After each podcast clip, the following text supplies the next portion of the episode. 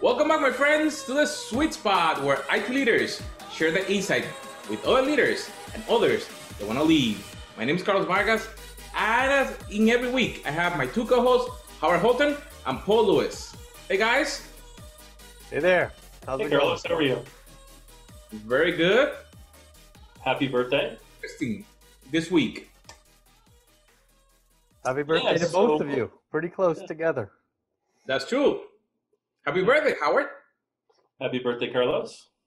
I am, I am I am Virgo Libra cusp, and I know you you you are in fact a Libra. If you believe any of that hokey. Say what? I have no clue what I'm at, but that's fine. Uh, that, that would be your your zodiac sign. It determine it predetermines how you're going to act through life. Really? No? You're No. two weeks away from a Howard Beard, so it's not bad. It's good growth already. Yeah. Starting trying something new, you know. I don't know if anybody noticed. I did get like two inches cut off a couple weeks ago. Trying to uh, trying to make sure that it stays, you know, in a shape that I like I see. and doesn't just become wild. Did you get that professionally done? Uh, always, I always go to someone else and pay them to cut it. Right. You don't trust your wife. No, it's well, yes, but I also don't trust myself. This, I mean, it'd be it'd be easily off screen if I had stopped trying to do it myself years ago. right. Because what would happen is I go to do it myself, and I, like I get this side okay, but then I go to do this side and I go. And I'm like, oh, well, I, I got to even it out, and then I go to eat, "Mrrr." Right. and then Might I'm just, I just I'm just clean. I'm, I'm back to the Carlos level. That happened to me when I tried to do just the mustache. I always cut one side more than the other one, and I could never do it like my dad. So I'm like, okay, And you, you can never stop at the Hitler. Right, like- it gets and- worse. I feel sorry for Charlie Chaplin, but that is clearly the Hitler. So, did I ever tell you guys the story of, of No Shave November and then the, the onslaught of, of beard styles afterwards? I don't believe so. So, we did a No Shave November at my prior previous employer. We we frequently did like team kind of building stuff, and we did No Shave November. And at the end, I had a not not quite this, but I had a decent beard. Um, I went into it kind of with a goatee and just didn't trim it or anything. And so my wife's like, "Okay, what are you gonna do now?" And I'm like, "I'm gonna have some fun." And so I did the full mutton chop with this little thing across, and I shaved off the chin, so then it went into handlebars. That was the first day. Then the second day, I shaved the cheeks all the way, so I just had the the chops and the the handlebars.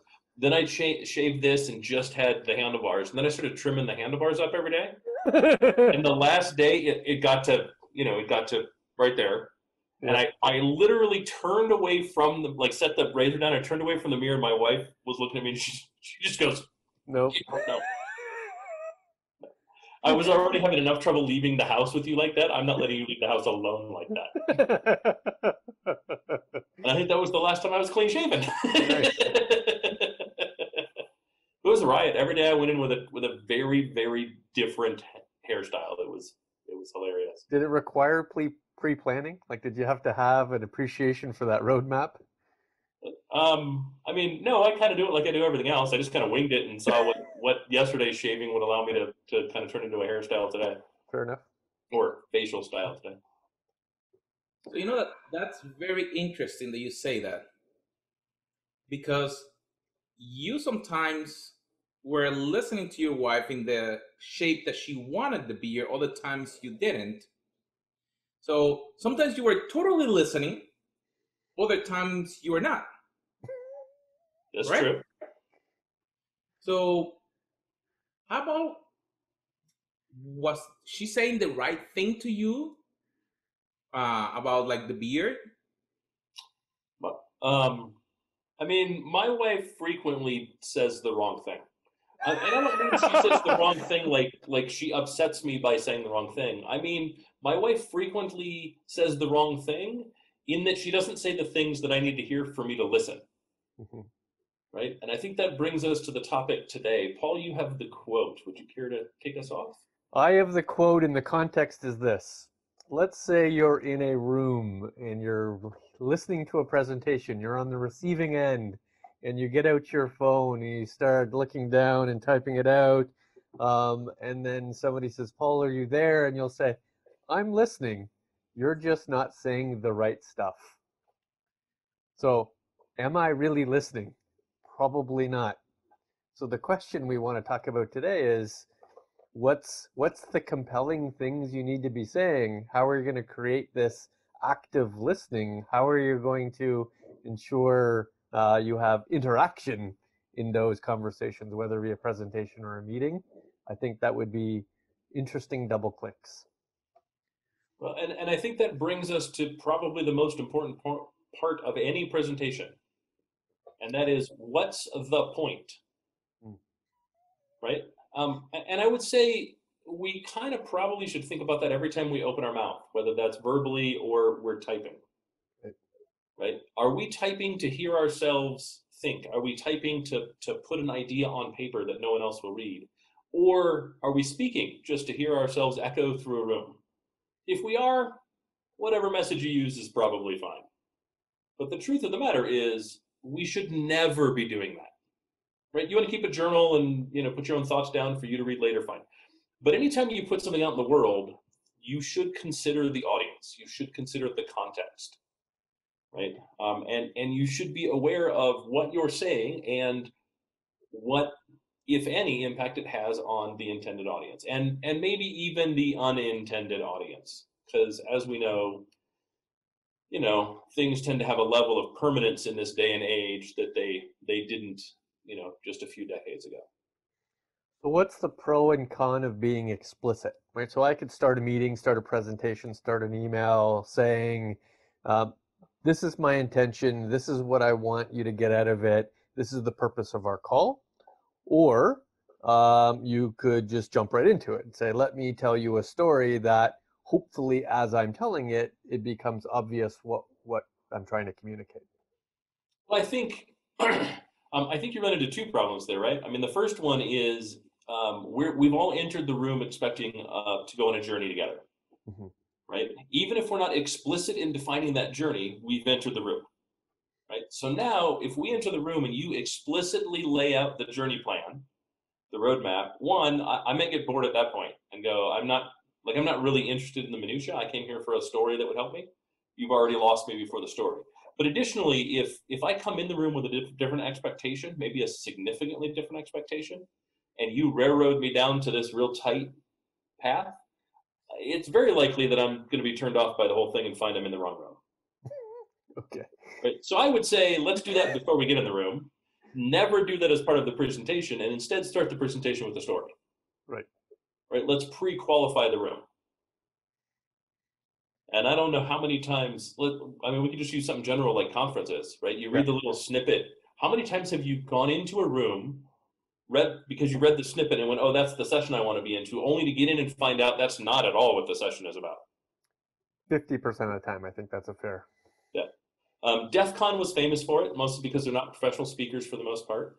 Um, and we used to laugh because they didn't they didn't clear the room afterwards, so you could just kind of sit through the next session.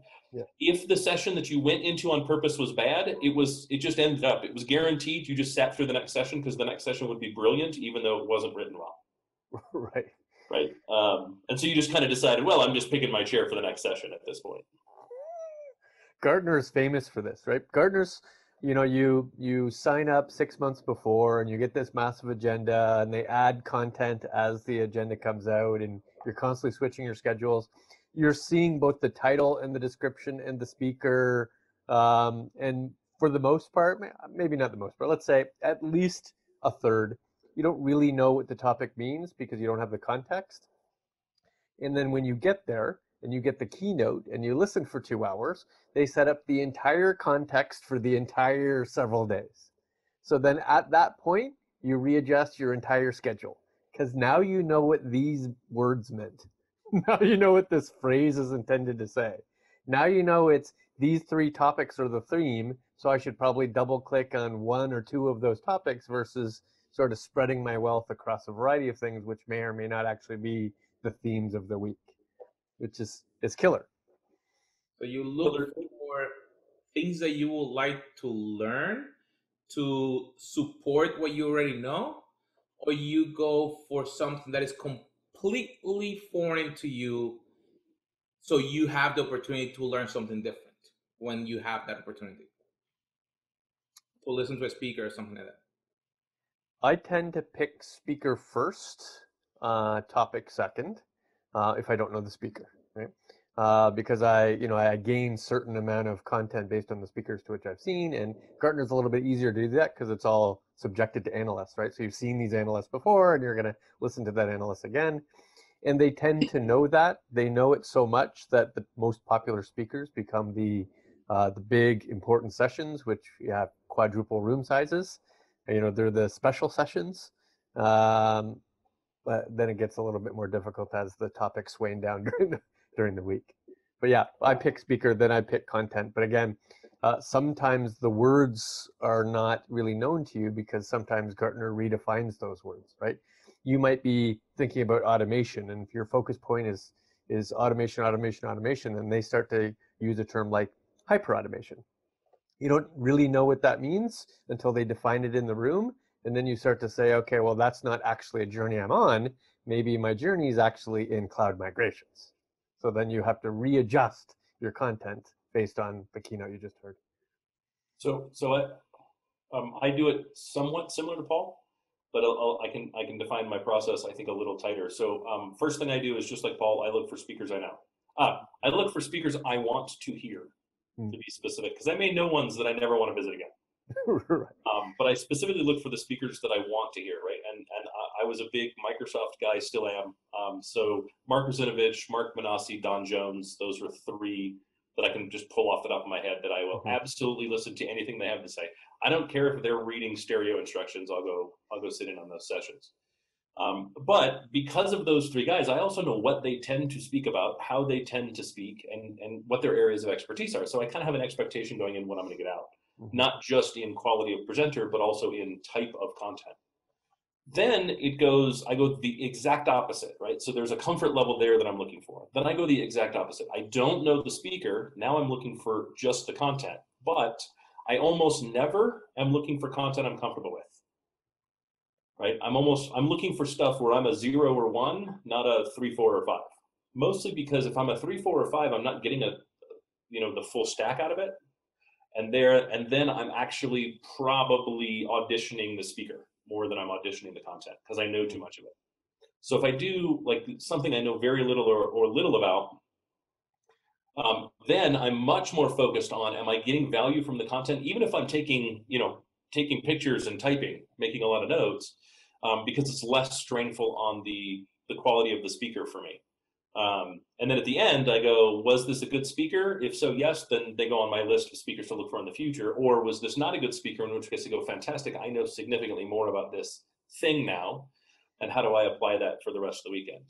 The exception is if I'm going to a conference for targeted information, which happens frequently, then I will specifically seek out nearly everything I can find on that on as narrow a band as I possibly can. And then if I don't know the speaker, it just it just defines where I sit in the room because I might want to escape.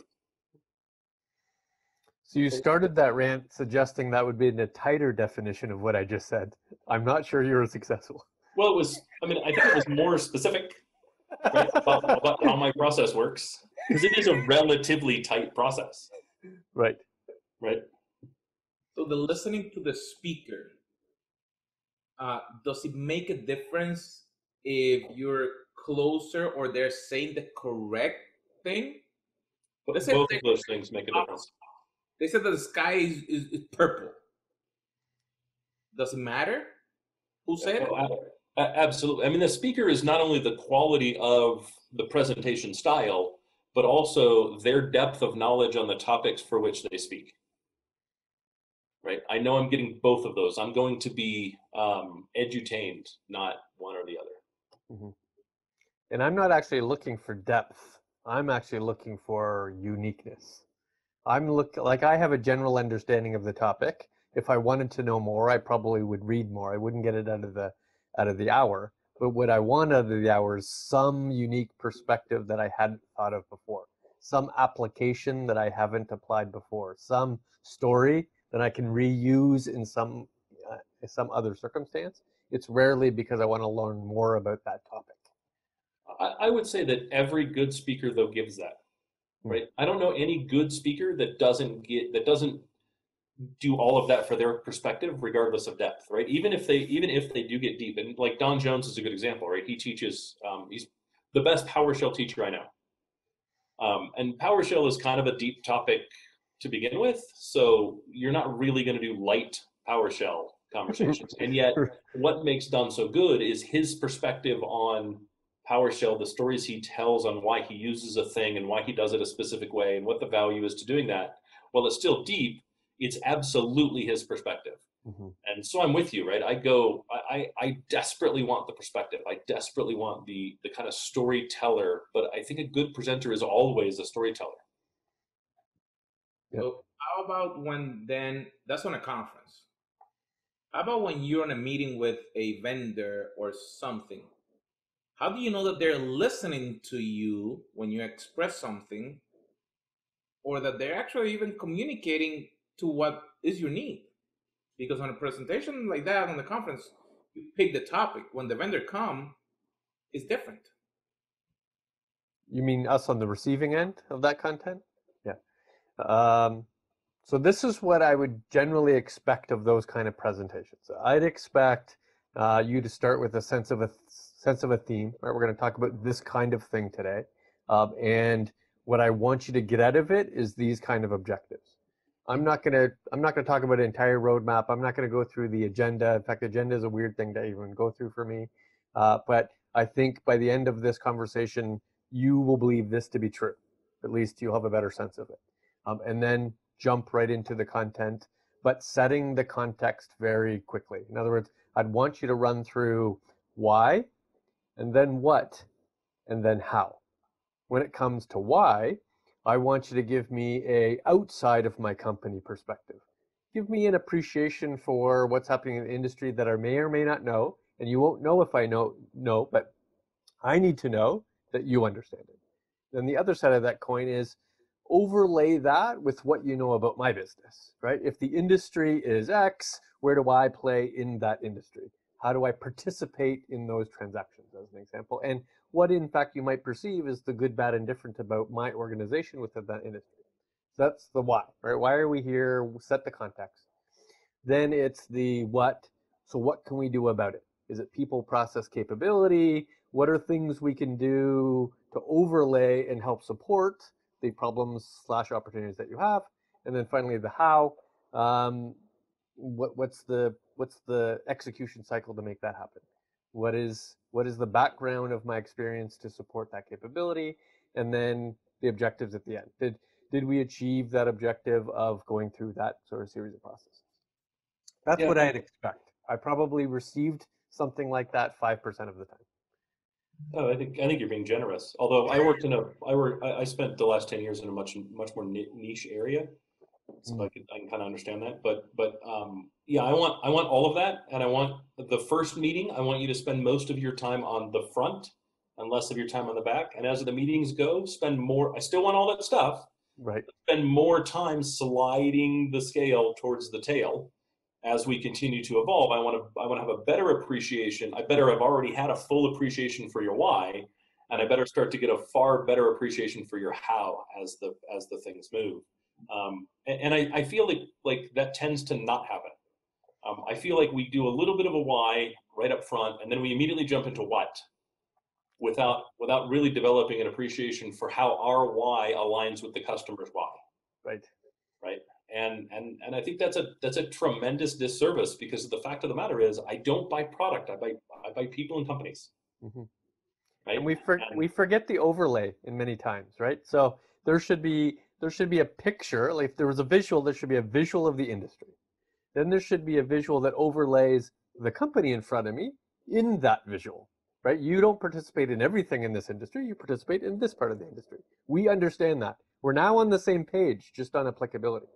And then I want to see a picture of the company, like what a general appreciation for the business model of this company, and then overlay what the vendor could possibly help in this company because it's not everything it's a portion of that.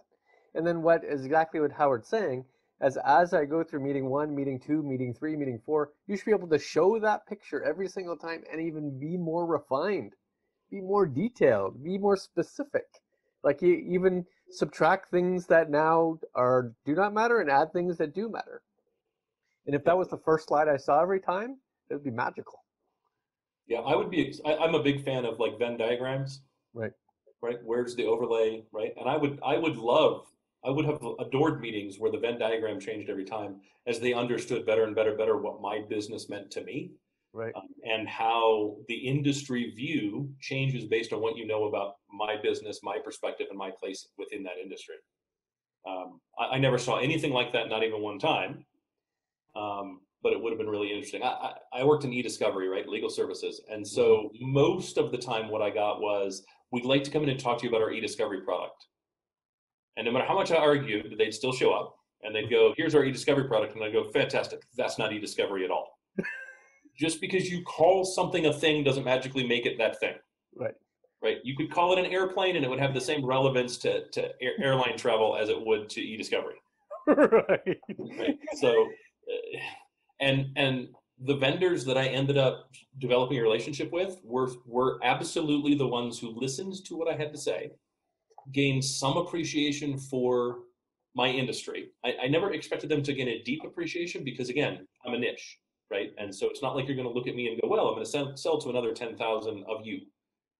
right there's maybe a thousand that fit what i did even even within other companies so while it's educational it's not you know hugely rep, replicatable especially Mhm. for a localized sales team sales team so again some appreciation um, the ones that i never invited back were the ones that were like well we know e-discovery like we know this is an e-discovery product no okay bye I, I, I wish you luck go with god my, my son That's right. right You say that a lot of people, when they go on and they talk to an executive, to a director, to someone, then they're actually not listening to what they are, the feedback that they're receiving. Because I'm assuming that when somebody come to you, in that case, you are sharing some of your needs. And probably, Paul, you you probably sharing some of your needs, and you were expecting that they were actually listening, and then probably they told someone else, "Hey, this executive is not listening to us." What do you have to say about that? Oh, I would say that's 100% true. And and for me at least, um, uh, 100% wrong. Um, because I was really good at like if I'm going to be in the room, I was really good at listening.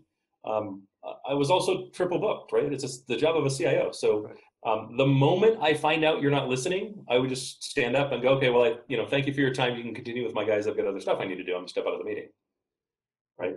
Um, and and sometimes it was just I'm triple booked and I really only had 15 minutes, even though you tried to book an hour. So I give you 15 minutes. You can have my team for the rest of the hour. This is interesting. Sometimes you simply weren't listening, and that became apparent. And, and no, I'm not going to waste my time, even if you feel like wasting yours. Mhm. Uh, the intellectual honesty I felt was the best exercise there, where um, exactly how Howard described that Venn diagram, there will be points in the conversation and points in the relationship to which there's no coverage, right? I have a need, you have a set of capabilities, and you actually can't cover the need.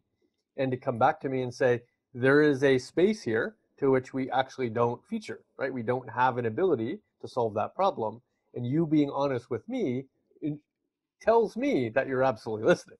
In fact, it would be even better if you said, not only is this a gap for us, uh, we think we have a variety of partnerships that could actually fulfill on that gap, even if it's an overlap with what we sell. Even if by the, at the end of the day, you need to go with that partner that solves 90% of the problem, and I'm just part of the process of bringing you together, awesome. Because Yep. I'm still going to now go to you first, Correct.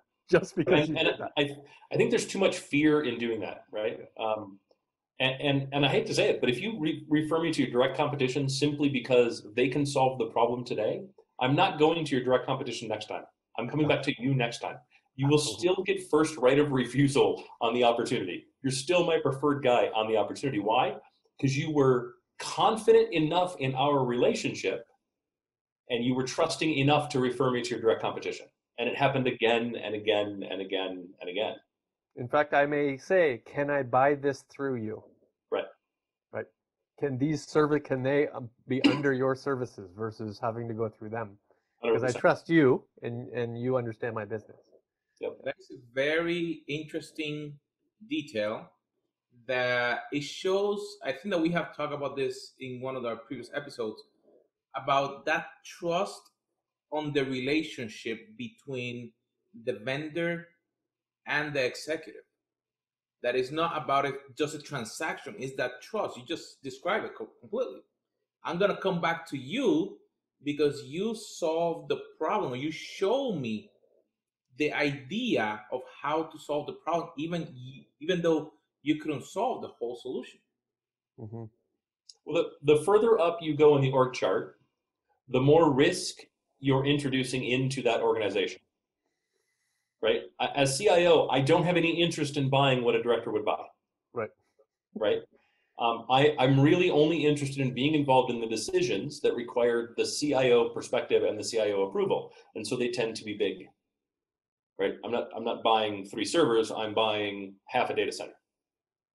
Right? I'm I'm setting strategy and a plan for the next three years and how you fit into that plan. Therefore, the risk is much higher. That also means the demand for trust is also higher. Right?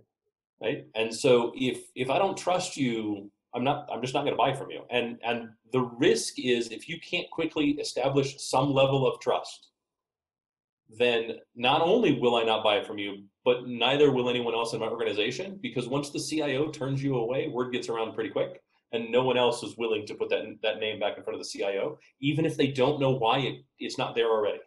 right right? Like how many how many times, Paul, did you have a meeting with a vendor that you thought was okay? It's just they were hitting above their weight class, right? They're hitting at the CIO level when they needed to be at the senior director level, right? And you're just like, yeah, I'm I'm in the wrong room, and you turn them away, and then you found out the senior director also turned them away because you turned them away to begin with. Yep, quite often.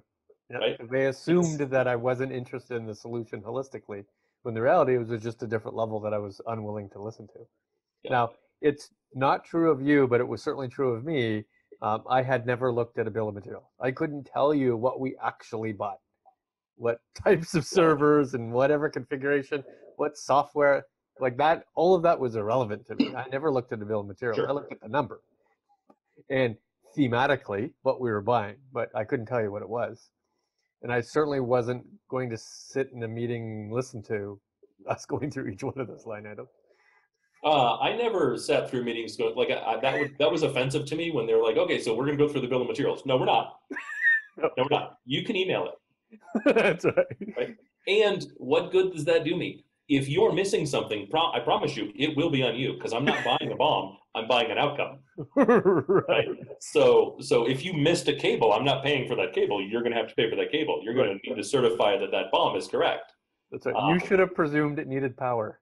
Right. Right but but I, I will say um, the probably the most frequent thing that happened when any whenever anybody new came in to, to a meeting I was in was they failed to grasp the fact that there are CIOs that are highly technical. Hmm.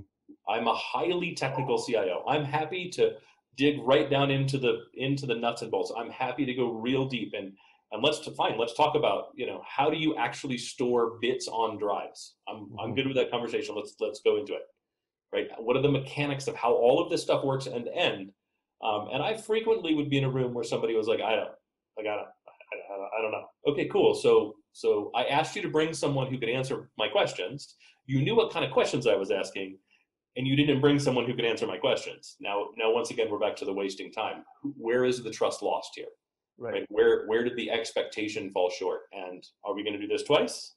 Um, and sometimes, especially with new vendors, they bring somebody in, um, and a lot of it, I, I, will say, like as a percentage, security was the worst. Mm. Right? They bring somebody in, they because I was also the the CISO, right? They bring somebody in, they kind of talk through what their thing did, and I start asking questions, and almost immediately watch it unravel before my my very eyes. right. Because right. you like, expect to have a CISO conversation. You don't right. expect and, to have a sales conversation. Yeah. Well, and, and, but I also expect to have an enterprise architect conversation. Right. right. I expect to have a, a deep technical conversation. I, I expect to have the conversation I want to have. Right. Period. I expect to have the conversation I want to have. Um, and what was interesting was there was there were some partners that would bring in. They like I, I think this vendor has something that would be really good for you. I think it fits. Like I've talked to them Um, and like we'd have a little pre-call, and I'd kind of lay things out. Okay, cool. I think this is interesting. I'm looking for something that does this, but I want to go deep because the last seven things can't do this thing. Cool. They'd bring the person in. I'd kind of light into them. I mean, I'm you know I tend to get a little like like uh, focused, Right. and so I I like and you could see that they're like, yeah, this is not the right person. And the vendor would just go, I, I apologize. I apologize. I thought we went over this with them, but apparently they didn't bring the right person. And they just go, see, I told you he was going to be highly technical. We got to go. right. Right. And at that point, the partner, the, the, like the, the, uh, company they would bring in wasn't invited, but they were always invited back. So so there are there's some pre-listing is what you're saying.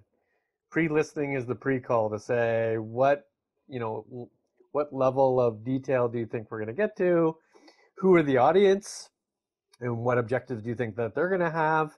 Um, is there um, either business or financial or other constraints that should we should be aware of before we walk in the room? Where are they in the buying cycle? Where are they? Where are we in the selling cycle? all of those things should be known well before they even walk into that room. What have they likely seen before? And have you ever had any feedback on what they've seen before? Because that's so valuable. No, I, I've, I've seen four of your competitors already, and they can't do this one thing. And I swear, if you just ask in the pre in the pre call, I'll generally tell you. Mm-hmm. So Right? It's, this isn't this isn't a game. Is there a difference with internal clients? So if they're coming to you versus an external one that that need your time on that conversation? Uh, I, I'm not sure I understand what your definition of internal versus external. If you have an internal meeting and they and you you need some information, something that, you, that conversation, that listening process that you're saying, is it any different than an external vendor coming for your time? Oh yeah. You mean like if we have an internal meeting and we just and we determine a need and then I reach out to the vendor f- to fulfill that need? Yeah. Um, I, I would say the hit rate's much higher when we do that, but the same problem still happens, right? Um, Mhm. I'll still get vendors that show up. They do a presentation and you go, "This is not what I asked you for at all," and I put my whole team in the room. And I would say the risk of that is is much higher um, because you you change the owner of the relation. You change the owner of that risk. Like if you come to me and present something externally, I don't have any risk in it. I'm risking just my time. It's fine. You will have wasted my time, not the other way around. Right? But if I come to you and say this is what I need and you fail to actually deliver on that when I have a room of 27 people, now it's my responsibility. Now I'm now I'm generally upset about it, right? The the the, the risk of failure to you is much much higher when I when it's an internal to external versus external to internal. That is a What do you very think, Paul? interesting detail because now if somebody's coming from the outside and they don't understand that, they don't get, oh, well, we can get another meeting. What would you say about that? I, I wasted 27 people's time. Right. How are you going to guarantee that not only are we not going to waste their time, but it's going to be the most valuable hour they've ever had to make up for the wasted hour previously? Yeah. The reputational risk is not an external problem, it's an, an internal problem. like, I'm willing to risk my external reputation well before my internal one because I still work here. But, Yep. Like, I require some longevity here. I'm I'm not here for another month. I'm here And, for and I years. don't care if that's I don't care if that's up, down, or out. Right. It doesn't. It makes no difference to me, right? I'm not more concerned about ruining that reputation with my CEO than I am ruining it for the people who work for me. Right. Right? I'm probably more concerned about ruining it with the people who work for me. Right. Right? The CIO is or the CEO is always going to see me as a tech wizard. Right. Right? You're always a laptop guy. Always. The people who work for me are going to see me as the pointy hair dude. The more I do that, and Right. the last thing I need is to become their pointy hair dude. Now, let's take the other side. Um, Howard, have you presented to uh, a set of clients that has been incredibly successful and incredibly poor? And then describe the difference between the two. Why were the successful ones successful and the poor ones poor? So, so yes and yes. So, um, a matter of fact, today was hugely successful. I met with a with a large financial institution. Um, I hadn't met the salesperson, the account exec. Um, they didn't really know much about me. I was referred in by someone else who was who was part of the um, the account conversation, um, and I didn't really have a well defined role in the conversation. Okay. However, I had specific industry expertise. It was their um, their e-discovery department that we were meeting with, and that happens to be my my bailiwick. So, Right. um, it was hugely successful because I, I spoke the language and had specific experience that most vendors have less than zero. And what I mean by less than zero, like if you have zero experience at something, you Mhm. ask a lot of questions Right. you make no assumptions. And when someone says something that you don't understand, you ask them what they mean. Right. Less than zero is where you make an assumption that you know way more than you do, and you don't ask those questions, and you make a ton of assumptions, right? And so um, most vendors have no one that really understands e-discovery.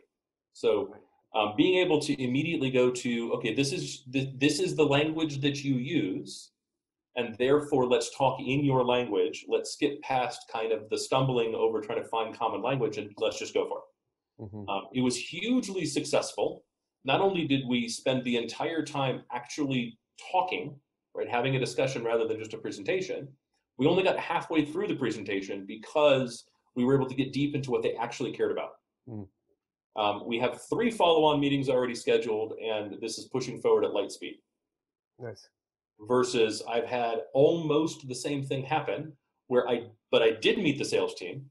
They did prep me. I was able to ask questions and the sales team had no idea what was actually going on.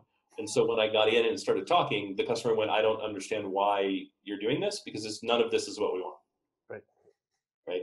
Um, and, uh, and, and, in, you know, it can be anything from, um, you think you're throwing the opening pitch when in fact we've just come back from the seventh inning stretch for those who understand baseball Yep.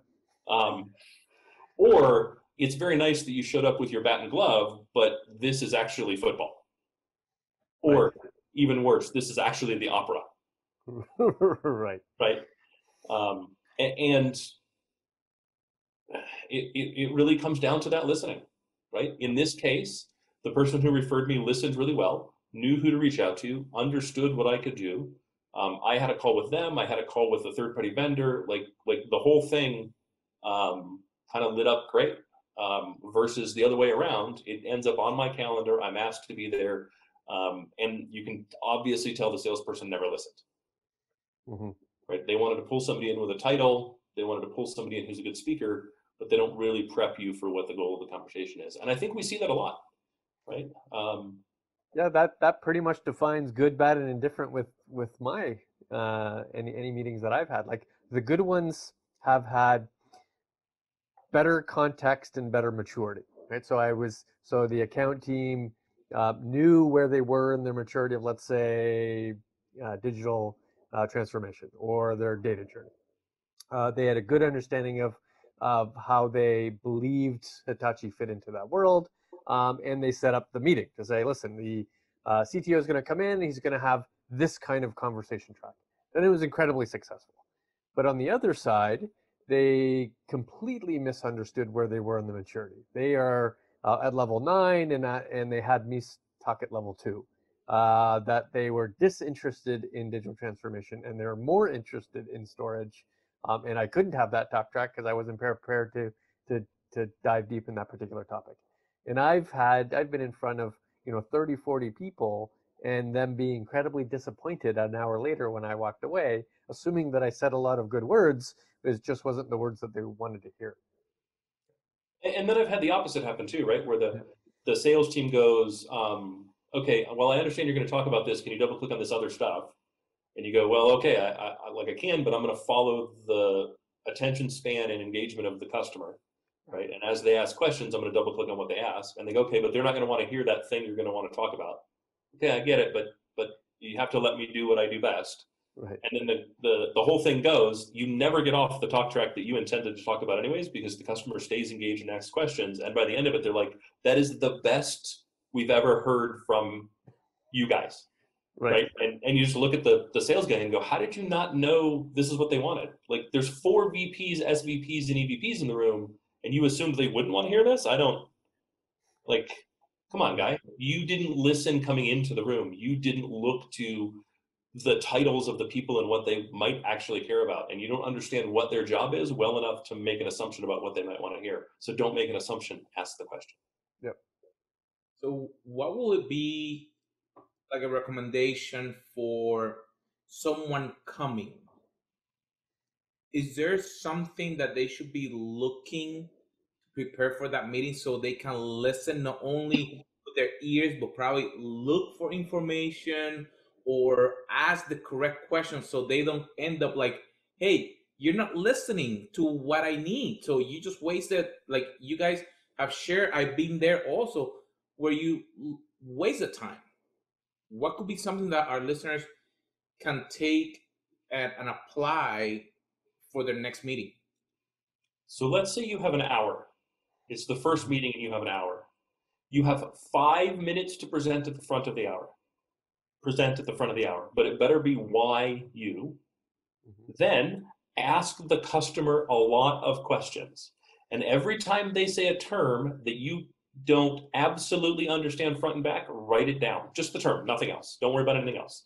Just one line each, write the term down. When they pause, when they give you that opportunity to say, is that clear? Say, okay, well, I'd like to double click on some of these things and just ask them what they mean by the term. Don't ever ask what the term means. Okay. It's the difference between what does this term mean? Well, it's my industry and it's the most common industry term. Why would you not know that? You're not allowed in the room. Versus what do you mean by that term means, Right. oh, you've heard the term before. Let me describe what it means to me. Right. And I, I have to say, I may have heard the term a hundred times before. Digital transformation is a perfect one. Um, customers will often talk about their digital transformation efforts. Okay, what does digital transformation mean to you? That better be a question. You better not assume that. That better be a question you ask. And I guarantee as you move through the organization, you'll hear digital transformation brought up 10 times based on where they sit in the org chart. Every single one of them will give you a different answer. You better know what it means to them. So do that with every term. Right? No one no one really will ever get offended when you ask because they're gonna they know this is the opportunity I have to really clarify what we need, to clarify what we do, and to clarify how we do it. So Yeah. you need to listen for the next 40 minutes. So five minutes intro, five minute of presentation, 40 minutes of listening, and then 10 minutes of setting expectations for the next meeting. You'll get the next meeting. So I always use the term, how does insert weird here apply to you? How does cloud apply to you? How does modernization apply to you? How does blockchain apply to you? Then they'll go into a conversation about how their organization is unique and they would apply it in a unique way. So you win sure both a- ways. Make sure it's a term they brought up. Yes, of course. Yeah, Yeah, you're not going to make up words.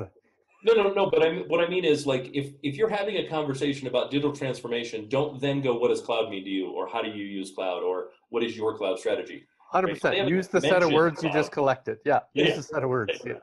Yeah, keep it relevant to everything they said, um, and then make sure they understand that you have a viewpoint, a perspective that is different. I have never ever been in a room where a customer wasn't interested in the perspective.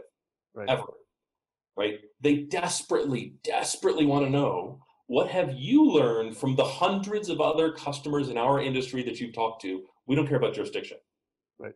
right what have you learned that you can bring us we're desperate to hear from outside because every time you have a conversation with a peer in your industry it's a guarded conversation Yep.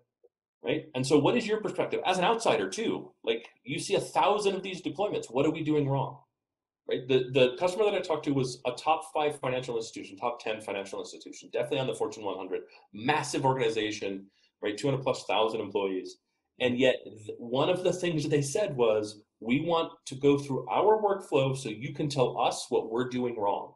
Right. That's word for word, by the way, specifically the word wrong. And right? So don't hold assume- back don't hold back the attaboys, even if that's true, right? Yep. Because there'll be there'll be things you're going to they're going to review with you that they're actually exceptional at, highlight it.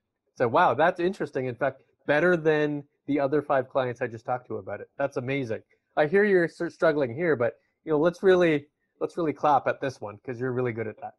And if you've seen the same thing that everybody else struggles with up here, yep. point it out. Right. Right. We're no good at this. They'll say that. We're no good at this. Like we struggle with this. And you just kind of go, okay, well, if it makes you feel any better, everybody else struggles with that. And they go, yes, that makes us feel better. Even if they don't say it out loud, it makes them feel better. And then you right. can, it, it's also then an opportunity to kind of double click and go, um, we actually have some methods that can help improve that process. We'd like to double click on that at a point in the future and really help you kind of clean that up. Mm-hmm. Um, they're always interested in that. Like, as long as you're listening more than you're speaking, the customer is super attentive. Right. So, from both of you, what I got is that there was no mention about your own products or what you offer unless you brought it out first and you were complimenting in how you can help them to solve one of their challenges that they offer. Correct? Let them bring it up first. That's what Not, I'm saying. Yeah, yeah. Let as uh, uh, like how many times, Paul? How many times have you been prepped for a conversation and you kick it over to the customer right away, and the customer goes down a path very different than what you were prepped for? yeah, it's all the time. Yeah, I've been prepped for conversations where I thought all we were actually talking about was strategies to use a product we re- we resold. Right. Only to have the customer go like I'm unhappy in the following seven ways, and you go, oh, well, there's a totally different way to deal with this, and this is how we would deal with that instead. And they go, oh, oh yeah, I'd, I'd really like to hear about that. And what's revealed is an opportunity five x, right. and they're not batting an eye at the at the opportunity. They're not. They don't care. Right? They're not going, wait, how much is that going to cost me more? Yeah, it's going to cost you more. Right. right. Which is why you can't start with the how. You have to start with the why. Yeah. Why creates opportunity? How is about a transactional sale? Yep. If you're at the how, you should be at meeting six. Correct. That's your. T- that's when how comes up. Yep, hundred percent. Meeting six. It's a good. It's a good. Good spot to to do that. So listening to all this, for everybody that's listening, I think the key is literally we have to close our mouth and open our ears first. So then we can get the details. Because the executive, the team on the other side are the ones having the problem. We're coming to serve them and help them, but we need to let them explain what is their problem. We cannot expect that we know more than them. Right. And listen and take freaking notes. Yep. Take notes. Take take lots of notes. It never hurts to take notes. And look, if you're taking a note and and I'm going too fast, and you ask me, I'm sorry, I was making a note of the last thing you said. Can you repeat that? I'm never going to be offended. No, of course not. Never going to be disappointed. Oh no, he was taking a note, therefore it was important, and I need to repeat the other important thing I said. Right? Um, I, I, would really say if there's three people in the room, one of them going into it, one of them should be the the expected note taker. That doesn't mean you don't also take notes if you're not that expected note taker, but one person should have that as the assigned responsibility. And even if you don't actually want to take notes, open up a book and write things down as they're talking. It could be a recipe for what you're about to make tonight. It honestly doesn't matter. Oh.